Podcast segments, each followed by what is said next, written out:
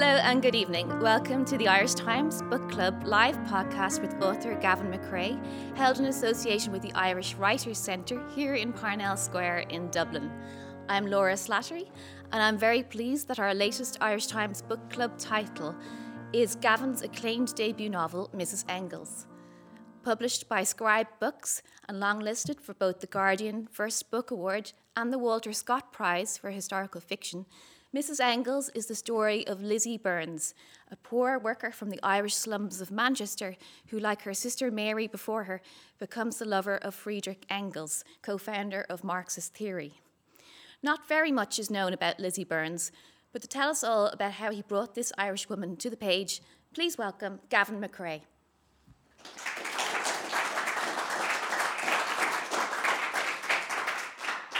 So, Gavin, who was the Mrs. Engels of your title? Well, I suppose when I talk about Mrs. Engels or I talk about Lizzie, I talk about the, my fictional creation. She's really the only one that I can claim to know, and I'm not really sure if I know her either. But um, the what's called the real Lizzie Burns, or if people ask me, you know, you've written a novel, who was the real Lizzie Burns? Um, the real Lizzie Burns was just a few traces in the historical record of, of a woman who was mentioned in the letters between Marx and Engels and in the letters of the Marx family. And nothing more than that. She's she's kind of a ghost in the record. And this is because she she wasn't literate, so she, there's no letters. That's right. She she was illiterate, so she left no diaries or letters letters of her own. So she has no no historical weight. No no biographies have been written about her or. Um. and so was that a challenge for you, or was it in fact an opportunity to create um, the fictionalized uh, Lizzie Burns that we have in the book? Yeah, when I mean I mean when I came across her name, um, I was immediately interested. I mean, it piqued my interest. And when I, when I found out that there was nothing known about her, I knew that there was something to be done with this. I couldn't leave it alone. You know, I thought it was something really interesting. There was, um, I suppose, it was an opportunity to explore a number of kind of contradictions, conflicts, and emotional landscapes. And um, kind of three dislocations in particular drew me to this particular story.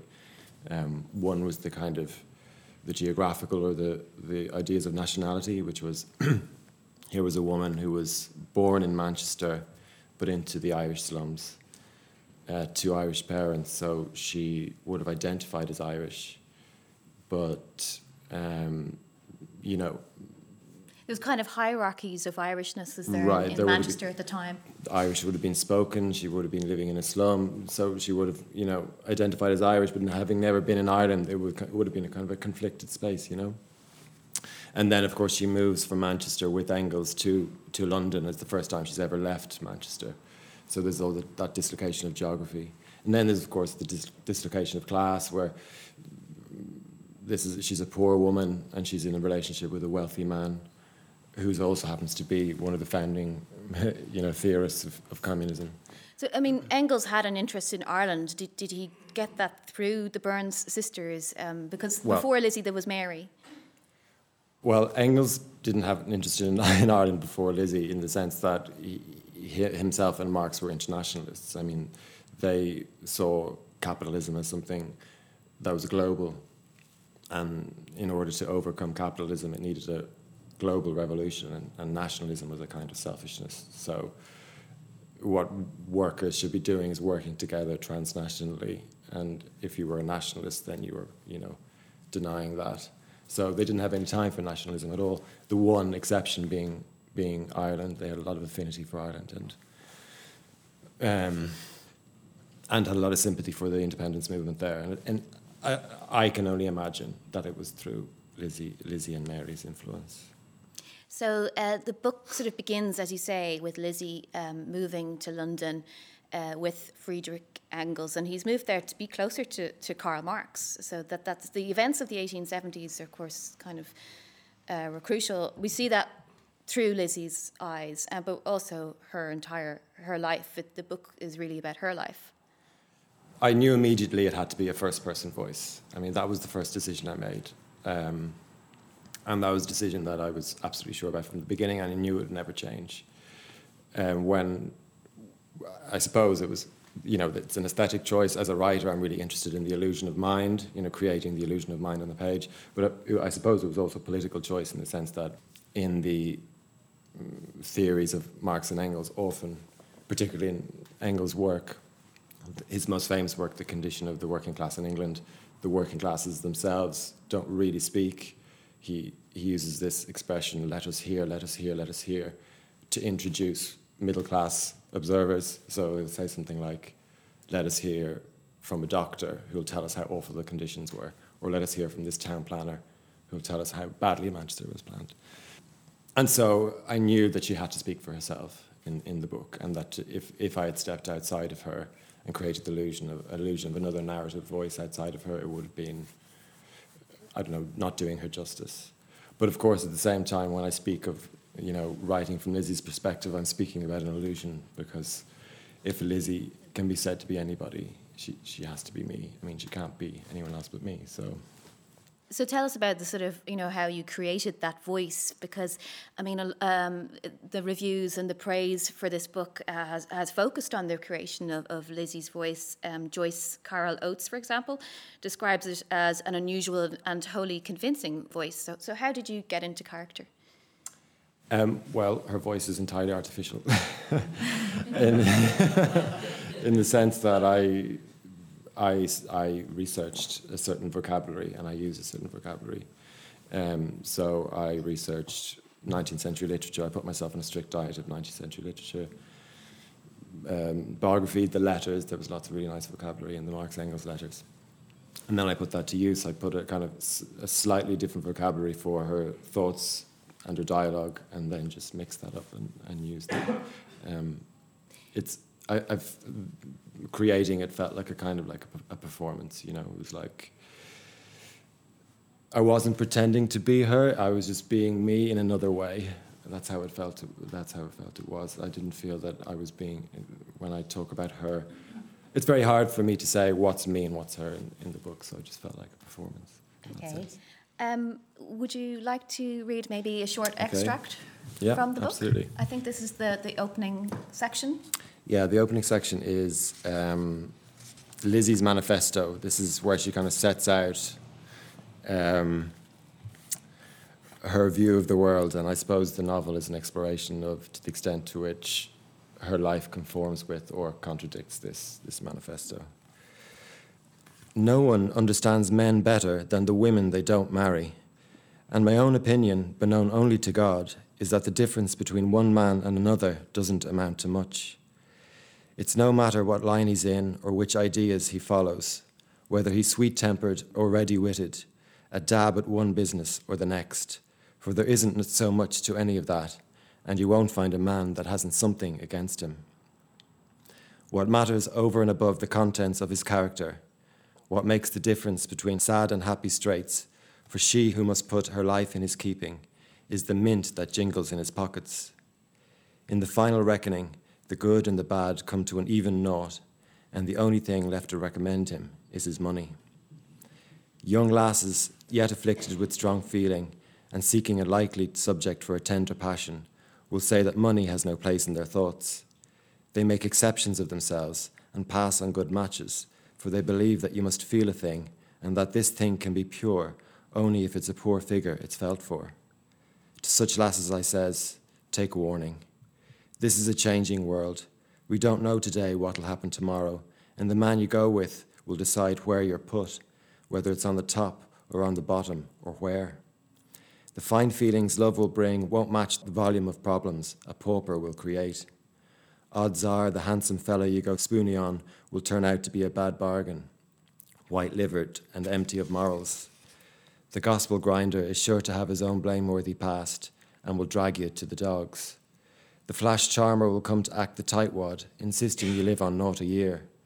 The clever wit will loiter away his hours, believing others must provide his income. And the happiness you anticipated will never turn to the happiness enjoyed. There'll always be something wanting. Better, the only honest way, is to put away your hopes of private feeling and search out the company of a man with means.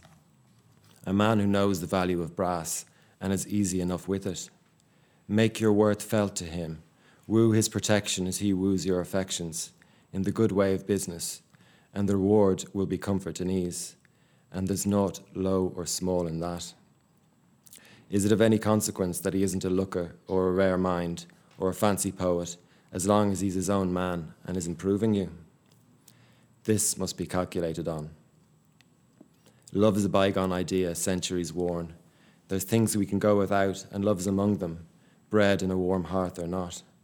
Is it any wonder there's heaps of ladies, real ladies, biding to marry the first decent man who offers them 500 a year? Ah, young flowers, don't be left behind on the used up shelf.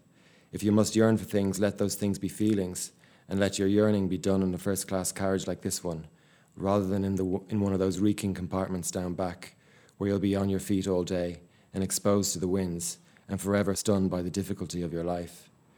Establish yourself in a decent situation and put away what you can, that, please God, one day you may need no man's help. Take it and be content, then you'll journey well. Well, there are so many things I want to pick up on just on those first two pages of the book. And uh, the first is um, the opening sentence uh, No one understands men better than the women they don't marry, I think is absolute cracker of an opening sentence. Um, did that was that there at the beginning, or at what point did you decide? That was quite early. Yeah. yeah, yeah, that was quite early. Yeah. and um, just then, in terms of vocabulary, I mean, it's just it's just a great use of words throughout, but um, go spoony, go spoony on a, on a man. Yeah. What does that mean? Just go, go mental, go nuts. yeah. Fair enough. Fair enough. Yeah, I might be familiar with that as well. Uh, it's it's strange to hear my my own voice reading Lizzie because it's it's not Lizzie I hear when I when I read it. So it's kind of a. It's a version of Lizzie, or. Well, no, because when I hear in my head, it's not the this voice that's speaking, so it's interesting. Um, and I suppose just the, the general point that you've introduced straight away there is that she's quite um, she's mistrusting in a way, and she's cynical uh, uh, in, about love in a way that perhaps her sister, uh, the fictionalized version of Mary Burns, um, isn't. This is uh, Friedrich's first lover in, in, in Manchester, who um, he, the way in the book, you know, they seem to have had a very loving, close relationship, yeah. but he kept her hidden in a way that he didn't keep Lizzie hidden. So in London, they did live together and they were known to live together, although they weren't actually married at that point. Yeah. So, I mean, the Mary for me is kind of almost my favorite character, and she, for me, is the kind of emotion, emotional center of the novel. Um, without her, Lizzie's judgments would have been entirely directed towards Frederick, and so she challenges Frederick for a kind of place in in Lizzie's focus. And as you, as you said, Frederick had a relationship with Mary, and when she died, he had a relationship with Lizzie. So Lizzie kind of gets what Mary never got. Mary, in, I mean, in my fictional world, Mary um, entered the relationship knowing, very aware of Engels's principles and predilections. He was against monogamy, no interest in traditional family life. Um, had no interest in marriage, against it on principle. But yet, as their relationship developed, Mary kind of harbored these fantasies of a kind of pure and more nourishing love that would come about if, when Frederick kind of lives his in, like forgets his independent life and finally asks him uh, her to marry him, but she dies before that happens, and so Lizzie has been witness to all of this and has a much more practical approach to her relationship with with with Frederick. But of course, that again is made more complex and overturned as as her relationship develops. But the the book itself is a, an exploration of what happens when you get what you want, or when you get what other people want. She wants uh, Mary to be proud of her, or she expresses that uh, yeah. emotion at one point. Yeah. But we don't. Re- maybe it's not what she wants, or she doesn't seem to um, she seems to have conflicts yes. all the way through, um, including with all the, the other Irish uh, characters in the book that yeah. also um, are, in, are in London. Um, can you tell us a little bit about because she's risen in the world to the point where she has servants, um, but yet the servants seem very well aware, and she's well aware that they're aware that she's come from pretty much the same sort of class as them. Uh, uh, you know, so was that? Uh, tell us, tell us about what kind of research you did about that at the time. Oh, right, yeah. Um, the the domestic space and the and the the servants and all of that was where most of my research went. I mean, the, the I took about a maybe a year to research, and the vast majority was the Victorian domestic space. Um, and setting limits for what a particular person would do in a s- series of circumstances in a particular room at a particular time. That's what that's what the research felt like. Like if if you put a woman here in this room, what objects would she be engaging with? And if someone said something to her, what would be outrageous and what would be expected for what would be a kind of expected behavior and what would be outrageous behavior. And this is kind of alien for Lizzie at the start of the book that she's um, the hospitality with the Marx family, and it's it's not something that comes naturally to her. No, she's very uncomfortable. So she's moving, obviously, up the, sc- the social scale very quickly. Um, and although she has no, she doesn't, very much doesn't go, want to go back to what she's left behind, she's clearly uncomfortable with the authority that's required to have servants and and she flip flops between between being very authoritative and then kind of currying favor and so yeah she's quite uncomfortable with that And it's quite interesting. At one point, um, you mentioned that Spiv, who's one of the maids, um, that she can read and write. In a way, she's she's more educated than uh, you know her mistress. they become her kind of uh, eyes and ears in a way she asks them to read letters and to do things in that way um, So, um, I mean, through Lizzie, then we learn about uh, Engels and, and Marx and the politics of the period. So, how did you decide upon sort of the balance between that story and sort of Lizzie's own emotional core? When you do research, I think anyone who does kind of what I mean by research, I'm talking about kind of academic research. I think every every book has research. To look around is to research. To listen to people in your social circle is to research, or to troll through Twitter looking for a certain energy vibe. That's research, you know. But what I'm talking about academic research, and when you do a lot of it. Um, the temptation is to kind of uh, enact it or activate it at every opportunity. And so I had to work really hard to keep Marx and Engels where I wanted them to be, which was at, you know, se- secondary characters, particularly say sec- in the sex scenes. If, if I felt Frederick was taking over, I had to really come back and, make, and remember this was Lizzie's sex scene or, you know, it, it always had to remain with her. So it meant what I really wanted to achieve was, you know, a really massive fictional character out of a, a ghost in the record and to, and to reduce Marx and Engels right down to, to small to smaller characters. So, I mean, can you just tell us a little bit more maybe about how how, do, how Lizzie views her Irishness? Then uh, it's, it's it does seem to be a big part of her, but as you were saying earlier, it's it's a it's a particular type of, of relationship she has with Ireland that where she's she's never been to Ireland and. Uh, she isn't in Manchester anymore, and she has moved out of that class as well. Um, before she dies, she goes to Ireland once with Frederick. Um, it's not it's not in the book. I didn't I didn't explore that, but she it was it was it's interesting that she needed Frederick to have a relationship with Ireland, and he needed her to have a relationship with Ireland. Um, I kind of used the fictional character of Moss to kind of counterbalance. You know, Moss kind of represents Irishness. He's he seems to have been born in Ireland, and he's a nationalist, and he seems to represent a kind of stronger sense of Ireland for Lizzie. Whereas Lizzie's Irishness is much more contested and much more um, insecure. And Moss And- doesn't necessarily understand Lizzie how she you know the, the how she views Irishness, or he's No, he's more. yeah. uh, Yeah, and the- they're kind of two competing kind of belief systems. Lizzie's living with a communist and kind of has had had an affair with a nationalist, and I, I was playing with those kinds of, you know, not to say that these two belief systems are interchangeable because I think belief systems have their own consequences, but just that they they were competing. You know, they were competing for for her attention and for her love and for her. And early on in the book, there's a beautiful misunderstanding about the uh, the the use of the word grand, how the Irish use the word grand. And Engels has been taught that it means nothing more than, than middling or just kind of ordinary. And Lizzie uses it to describe their beautiful new house in Primro- Primrose Hill in London, uh, and he he's sort of offended by that or he's disappointed that she only thinks it's grand Right. but in fact she's not using it that way in that instance yes, yes. Yeah, exactly. um, it's actually it's actually just a it's a classic misunderstanding about language I Right. guess Yeah. but um, uh, the vocabulary of the book um, you know you've words like like healthful and, and idlement and, and, and things like even things like salve uh, that maybe have fallen out of use uh, now but we all know what they mean they all fit with the period I mean is that what you were kind of aiming to include from the from the time in, in the book I don't think any any 19th century person would recognize anything that happens in this book. I mean, you know, they wouldn't rec- see themselves in the vocabulary that I've used.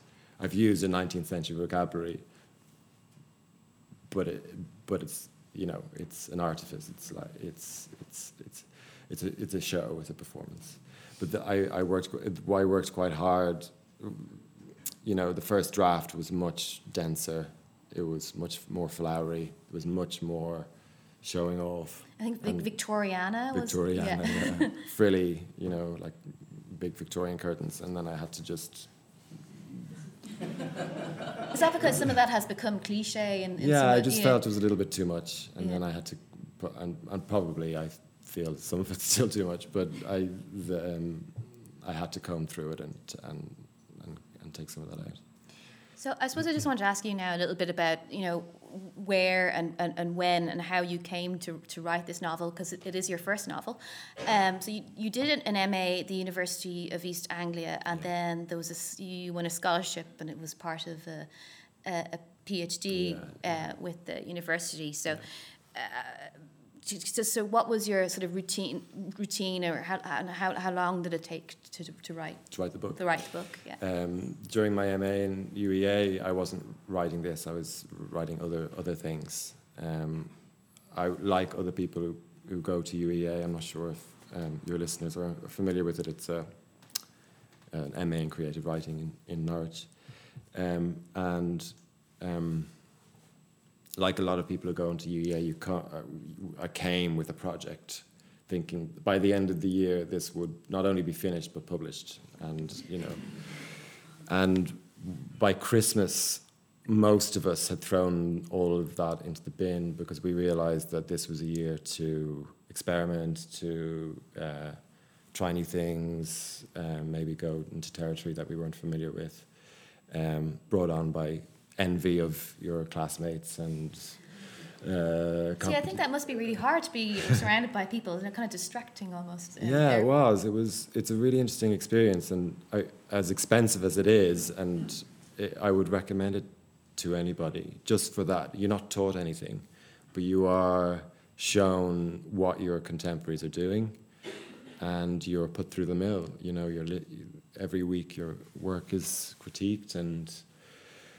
There are lots of voices telling you lots of things, and by the end of the year, everyone is sick of the voices and they go off and do their own things. But that's part of the process, you know, and it makes I think when you publish and the voices in newspapers or, or people telling you what they think much easier because there's nothing they can tell you you haven't you haven't heard already. And had your little cry and you know so there's no there's, there's nothing people can say so yeah it toughens you up Well, they're all wrong anyway because you just want you write the book that you want to write. I presume. I presume. well they're right for them I suppose they're, Yeah. and they're looking for the book they want to read so Yeah. yeah. Yeah. So, um, because you're you're from Dublin, Yep. but you don't live in Dublin. You No. you, divide your time between um, technically I divide my time between the UK and Spain yeah. Spain, but uh, you've been in Spain lately. yeah for quite a while yeah uh, is that is, is living in Spain conducive to? for uh, me it is Yeah. yeah, yeah. Yeah. being away yeah definitely yeah So, I mean, do you write every day? write or research every day yeah Mrs. Engels was published in hardback uh, last year and just come out in paperback. But you are you are working on your next project now. Can you can you tell us a little bit about that? Yeah. Um, so uh, my next project is about a theatre family, an entirely fictional theatre family in London, whose destiny becomes, or whose fate becomes intertwined with that of the um, the the wife of Mao Zedong, um, who was an actress um, it's very different in the sense that I, I'm writing in the third person in this one, and that the the the communist figure, the Mao figure, feels like a kind of an external god, whereas here there was a, an I an, an I voice at the very center. But um, yeah, so the working title is The Sisters Mao, but I'm not sure if that will survive. Um, but it is there is a thematic link. Then the com- communism is the thematic link. Is is that? Yeah, it yeah it is a thematic link. I've I've opened a can, can of worms that I'm not ready to close yet, and the for me it's really not communism in itself in the sense that I'm not interested. I am interested, but it's not so much I'm interested in what communist theory is or what communism is. It's really I'm more interested in um, the belief systems and pe- people in particular who believe they know what's best for them and the world. And I think that's a fascinating area to explore, like the differences between trying to reconcile our thoughts and reality, and, and I, that's what I'm interested in. And, and, communism gives us a really gives us an example of what happens when some, when we try to uh, make our make our thoughts reality. um, because you, you are thinking of another another a third book. Uh, would yeah, that also share? It's more in the distance, but yeah, I'm thinking of like a post-communist post-communist, something in kind of Eastern Europe. Was there anything about uh, when you know before you started writing the novel? Um, uh, between then and, and now, you know, is there anything that surprised you about the process? What surprised me, I think, was how I surprised myself in, how how, I, how determined I became to to to do it. it. It was like I entered a little cave, and my my family is here tonight. They'll tell you just close the doors. And I was surprised at how determined I became to finish this voice and to finish this book. Um, I think that was the most surprising thing. I, I, I, wondered whether I had it in me, and now I know I do. So that's probably what surprised me most. The news that you're you're on the Walter Scott uh, Prize long list that just came today. Um, so I mean, just meant to ask you, I suppose, how important is it to be named on the, these lists? I get recognition that way? It's kind of a double-edged sword because um, you'll see in the. Pa- I mean, first of all, you'll see in the paperback, you know, long listed for. if I was walking into a bookshop and I saw long listed for, and then I saw shortlisted for, I'd go, oh, you know, oh, well, I'll put that. You know, I'll go for the shortlisted one, right? So my experience with prizes is sec- my second shortlisting, and. Um, you know you're you're you're getting used to your little bourgeois poverty and you know and then someone dangles this prize is 25,000 sterling it, you know you this yeah. could be yours and even though I'll tell the world that I haven't even noticed the prize in my head I've already spent spent the money you know, so I'm not sure I'm not sure it's I'm not sure it's very healthy for the writer I don't know who yeah. I'm sure the publishers get great. You know, you don't make the short list, you don't get anything. I'm not sure. Uh, should they be publishing short, long lists? Well, I suppose the thing is, there's two. Then there's two uh, bites of publicity for the prize. For the prize. but right, absolutely. But the for the rise of the, the authors, like, writers, okay. yeah.